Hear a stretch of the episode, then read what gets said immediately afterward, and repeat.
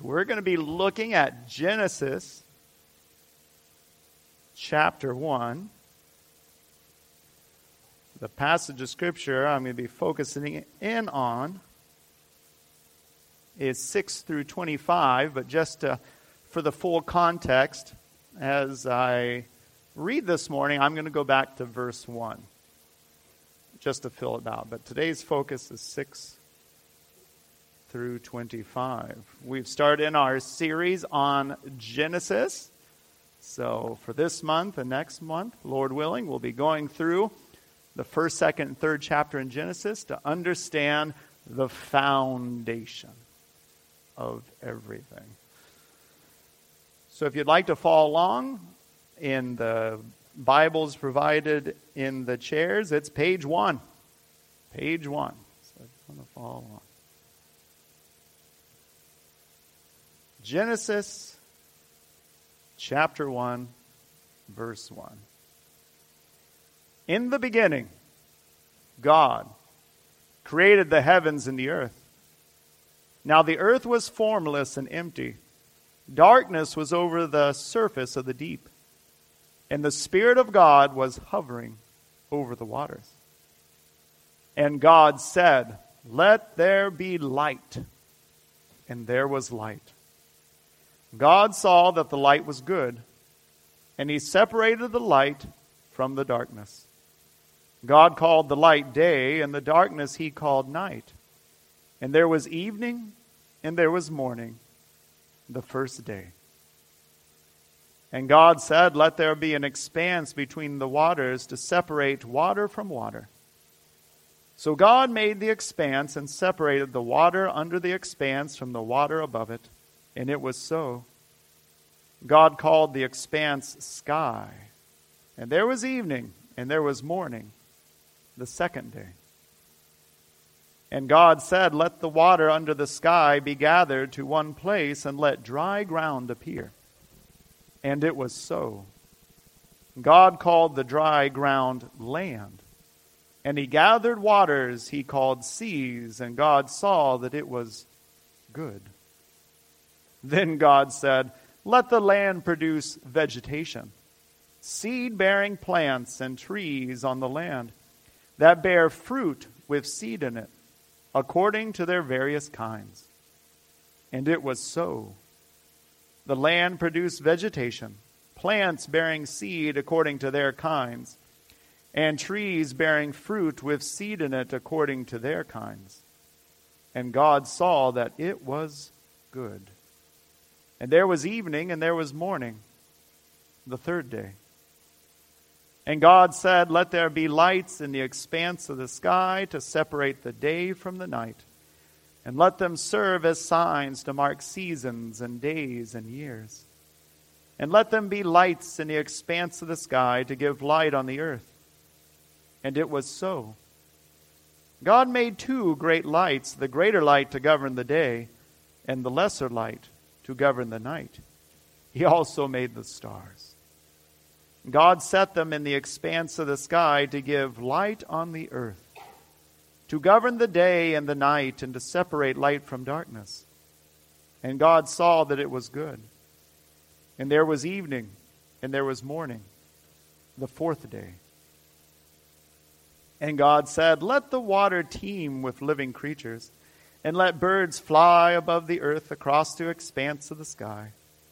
So God gathered the great creatures of the sea and every living and moving thing with which the water teems, according to their kinds, and every winged bird according to its kind. And God saw that it was good. God blessed them and said, Be fruitful and increase in number and fill the water and the seas, and let the birds increase on the earth. And there was evening, and there was morning the fifth day. And God said, Let the land produce living creatures according to their kinds, livestock, creatures that move along the ground, and wild animals, each according to its kind. And it was so.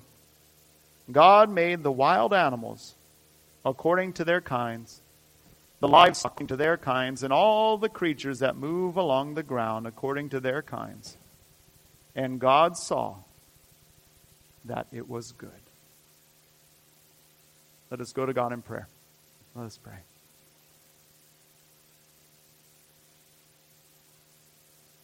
Father, we thank you for your word. We thank you for your truth. Father, we pray that you will guide us in this time that we may have discernment and wisdom through the power of your Holy Spirit. Father, we pray that you would help us to know your truth and live accordingly in gratitude to you. In Christ's wonderful name, amen.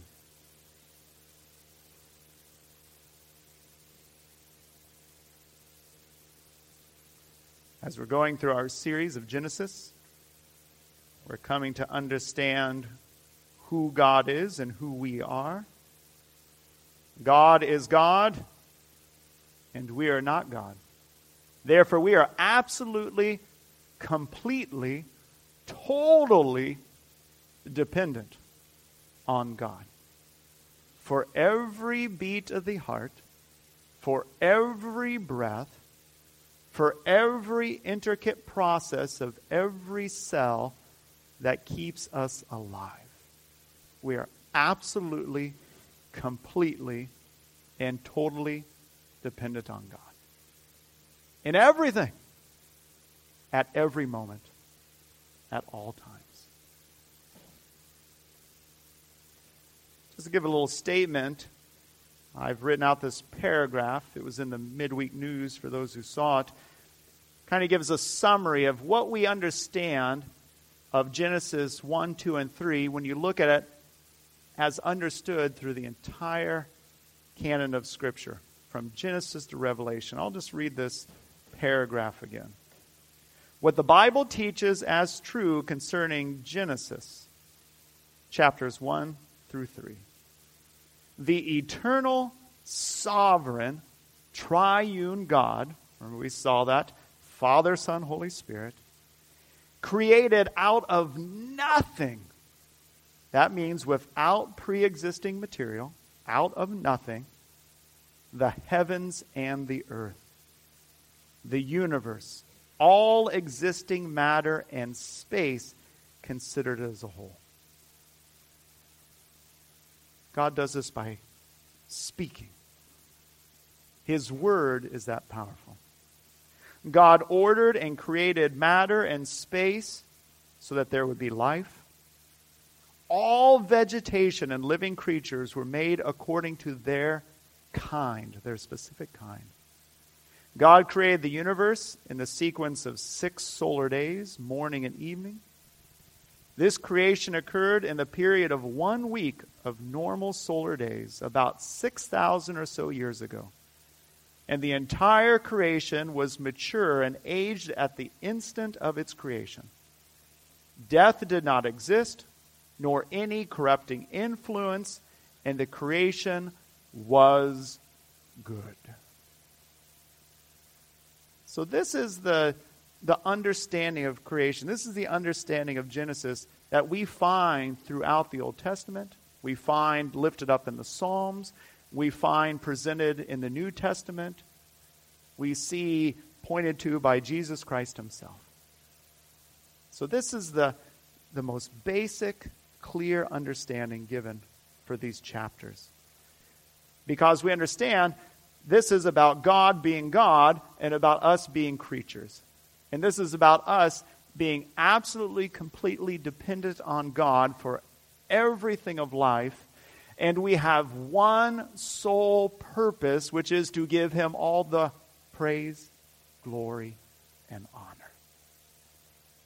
That's it. If you want to know the meaning and purpose of your life, there it is. To give God all the praise, all the glory, and all the honor. We do this out of gratitude because the same God who made us, who continues to sustain us, who gives us every breath and every beat of the heart, is the God who sent his Son Jesus Christ that we may be redeemed that we may be recreated, that we may find life again even though, due to our sin and rebellion, we are heading toward destruction. So God is so good that He would create us, and God is so good that He would send a way of redemption, a new life, and God is so good that He will send His Son again so that His glory is fully manifested in a new heaven and a new earth. That's it. So we see where the foundations of these truths of who God is and who we are and the vital importance of understanding our absolute dependence on God is the foundation presented in Genesis. If we look at days 1 through 6, as we're considering this morning, we see the understanding where God separates and God brings life for the purpose of giving him glory. So as we go through these scriptures, especially focusing in on verses 6 through 25, we'll see a pattern, we'll see a sequence, and we see a purpose laid out for us that's presented ultimately in Jesus Christ.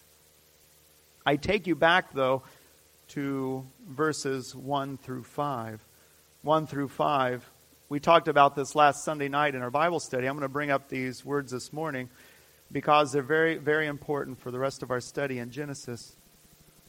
Tohu wabohu. Tohu bohu. So we'll be uh, looking at this and understanding this. We see God creates the universe, time, space, and matter. In the beginning, God created the heavens and the earth.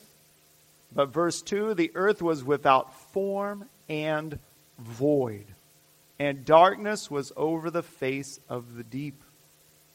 We see where God speaks, He creates out of nothing all time, space, and matter.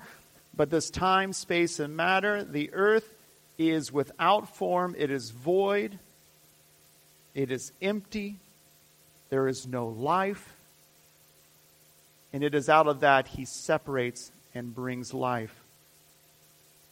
These are important words because throughout the Old Testament, especially the prophets, whether it's Jeremiah, they bring up these words again, tohu abohu, and sh- they show that these words are used as a form of showing God's judgment, God's wrath on his people or on the nations who do not give him the praise and glory and honor that is due to him of returning them to a state of non life rather than life.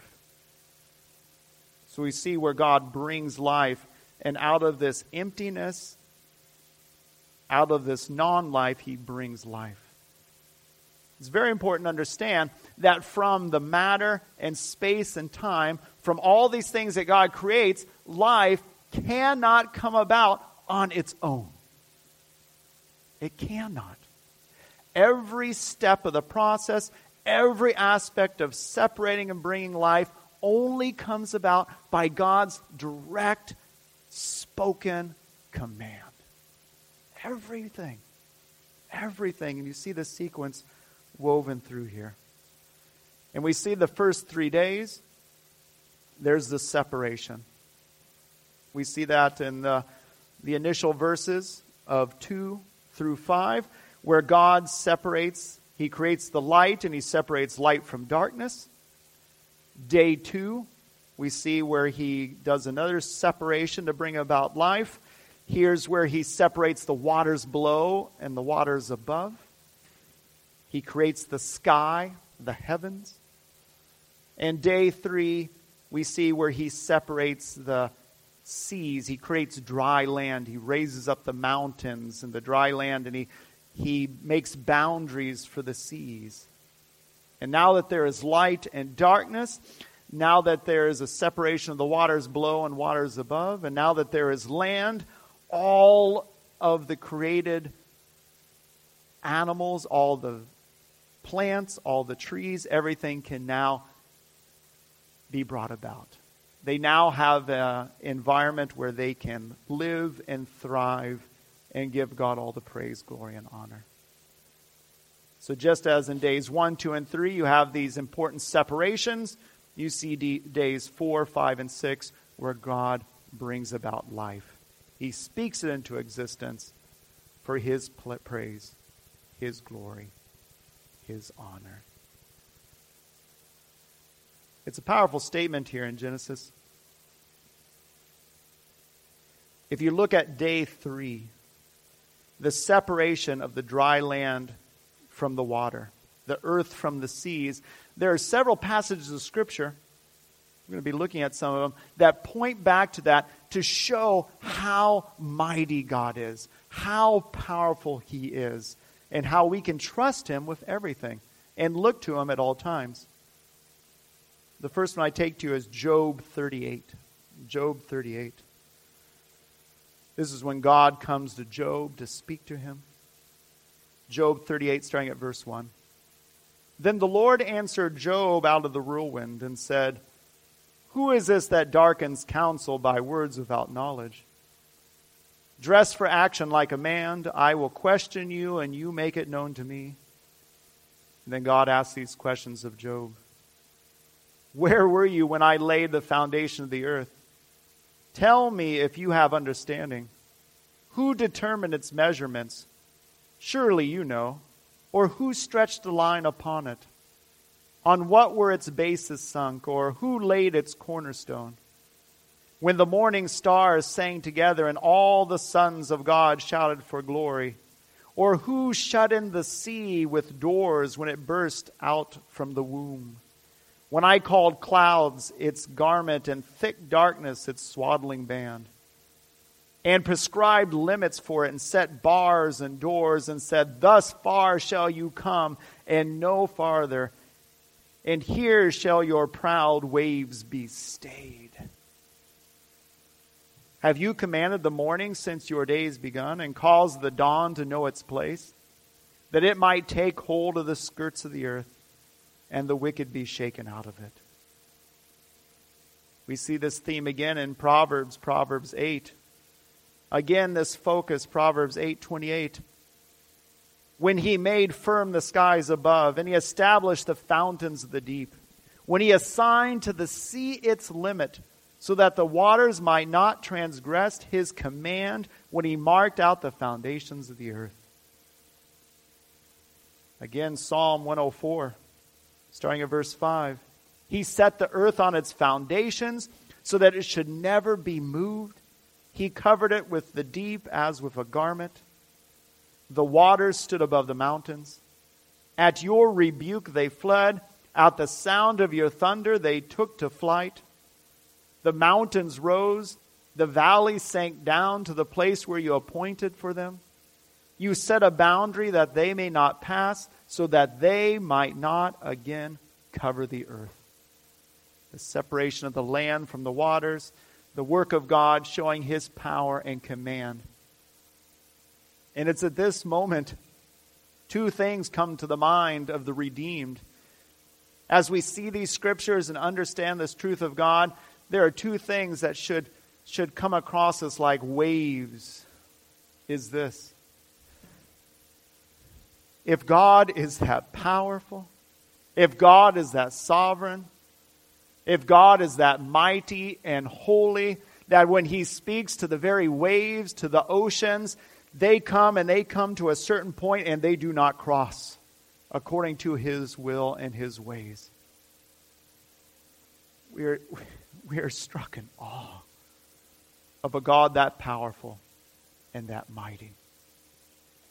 Yet, as we understand that there is not a day, there is not a moment that doesn't come across where we do not, in thought, word, and action, come to the very lines and perimeters of what God says is good and right through His law, through His commands, through His gospel, through the scriptures, where God lays out the boundary for our thoughts, for our speech, and for our actions. And there isn't a moment of the day that we do not come to that line and we hurl ourselves over it.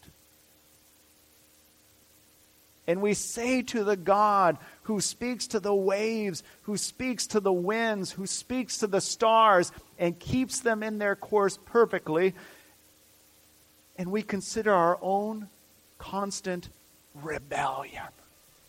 We are old waves that so often forsake the clear line and perimeter, and we hurl ourselves in rebellion and disobedience and sin against God. And we consider that we are shaken when we realize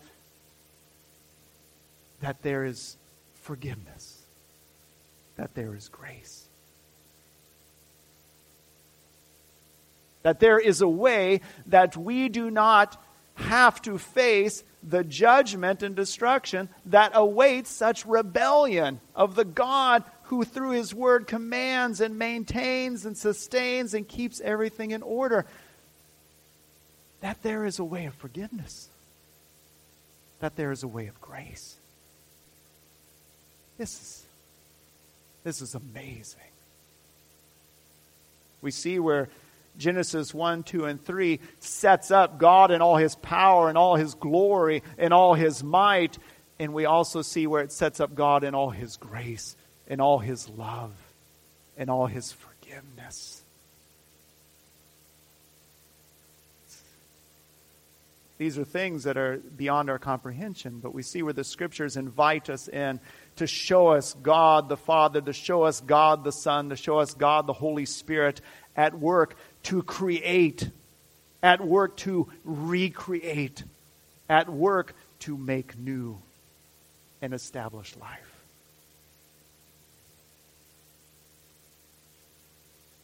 As we consider day four, we see where God creates the sun, moon, and stars. Last week we looked at that. God creates light. God has no need for the sun. God has no need for the moon. He has no need for the stars. He made light before there were any of those servants to do his bidding. Just as when Christ returns and there'll be the new heaven and new earth, there'll no longer be any sun, moon, or stars. There won't be any need. God Himself will be the light. There'll be no shadow. So we see the importance of that day four. That's when God brings about these servants of His, the sun, moon, and stars. He sets them in their course so that there will be day and night and seasons and these things. And, and to understand how strongly God displays his power and control, he references back to back to this moment. He references back to day 4 in Jeremiah 33. Jeremiah 33 starting at verse 19. The word of the Lord came to Jeremiah. Thus says the Lord, if you can break my covenant with the day and my covenant with the night, so that day and night will not come at their appointed time. Then also my covenant with David my servant may be broken, so that he shall not have a son to reign on his throne, and my covenant with the Levitical priest, my ministers. It's crucial to understand how God sets up and establishes the sun, moon, and stars in their courses to give him glory and to be his servants to bring about his plan and will. Because just as they are fixed, God says, so is his plan of redemption. So is his plan of bringing Jesus Christ, his son, to be born of a virgin, to come and be born and to live a perfect life, to be born to go to the cross to bring about life where there is the tohu abohu of sin and destruction and harm. Jesus will come. Jesus will give his life so that we can be rescued from death and destruction and the consequences of sin to life eternal, to joy unspeakable for his glory and his honor.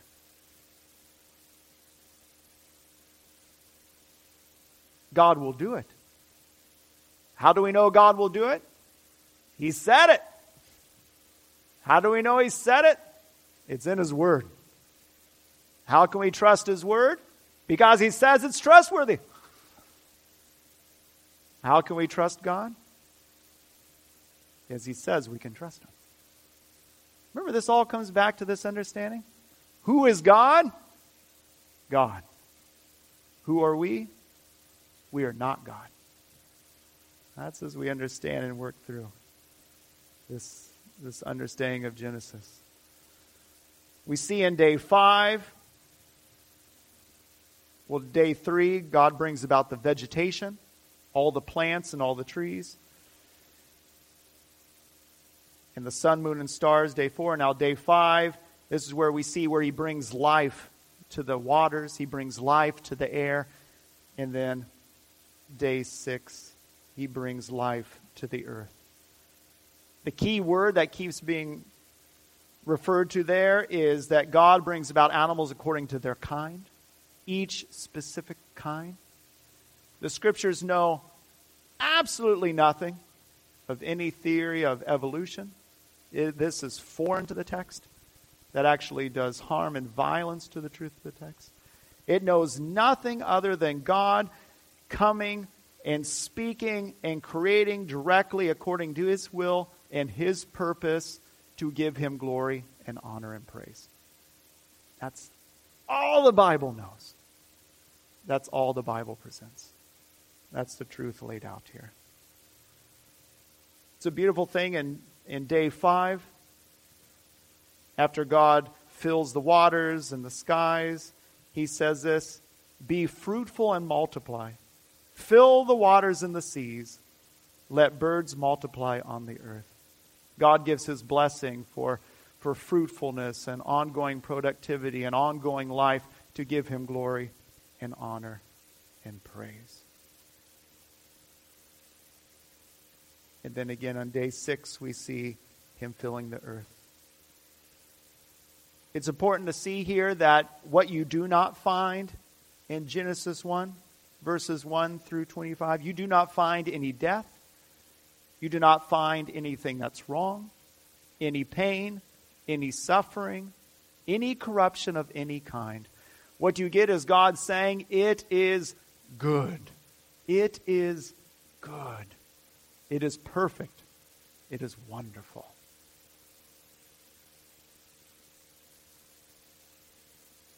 That's a very important understanding.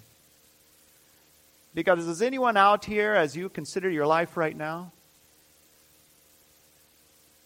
Is there anyone out there other than myself that realizes that not everything in your life right now is absolutely and completely perfect and good? Anyone? Good job. You realize that? I realize that. Anyone experiencing at any point or any circumstance any form of pain? Any form of suffering? Anyone in any way staring at the face of death and, and and harm in any way? Anyone have any of those things going on? Yeah? Thank you, sister. Testify. Well, if you have any of that, where are you going to go? Who are you going to go to? Where can you run? To the God who speaks and says, It is good. He made it good in the beginning. We sinned. We rebelled. He sends his son, Jesus Christ, to recreate, to bring again that good, and looking to him. What's amazing is this I encourage you all. If you want the good, go to Jesus. Go to Jesus in your prayers. Go to Jesus with your hope. Go to Jesus with your trust. Go to Jesus with every circumstance and situation where there is pain, where there's death, where there's destruction, where there is suffering, where there is hurting. Go to Jesus. Because He is good. And only He can bring about the good of redemption and forgiveness and joy where there was pain and suffering and harm. I started the service with this. I will end the service with this. Psalm 148. Praise the Lord. Praise the Lord from the heavens. Praise him in the heights.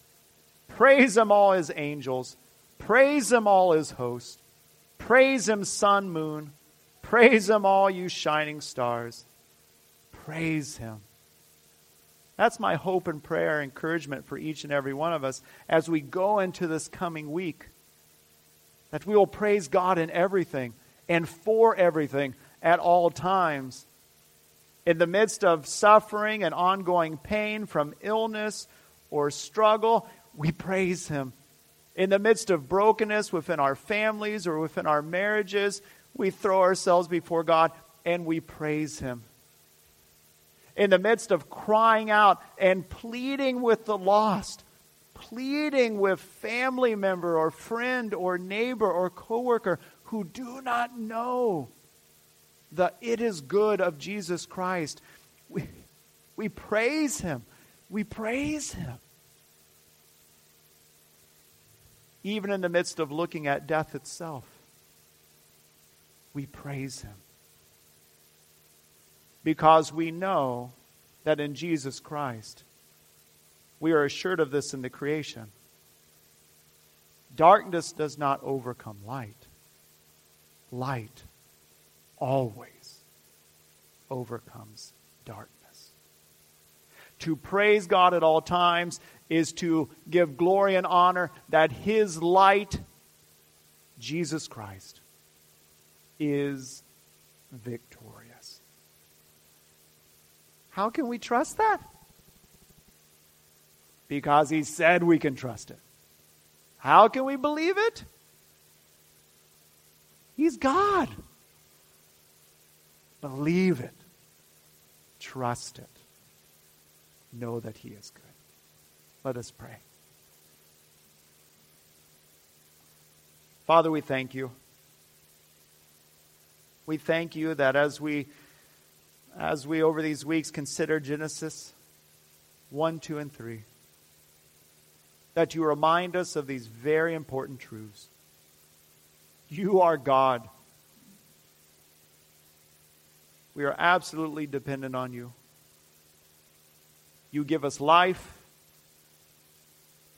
You make us alive to believe and trust in your Son, Jesus Christ. You give us eternal life in Him. You provide forgiveness of our sins. Father, we pray that you will remind us. Remind us every moment when we find ourselves in rebellion or disobedience to you. Remind us of your power. Remind us of your holiness. Remind us of your grace. Remind us of your goodness. Father, we pray that you will continue to transform us.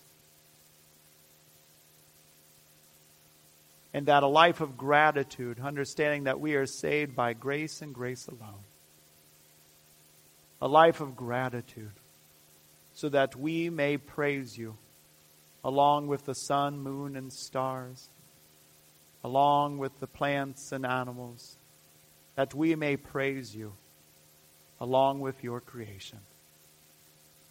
In Christ's wonderful name, amen.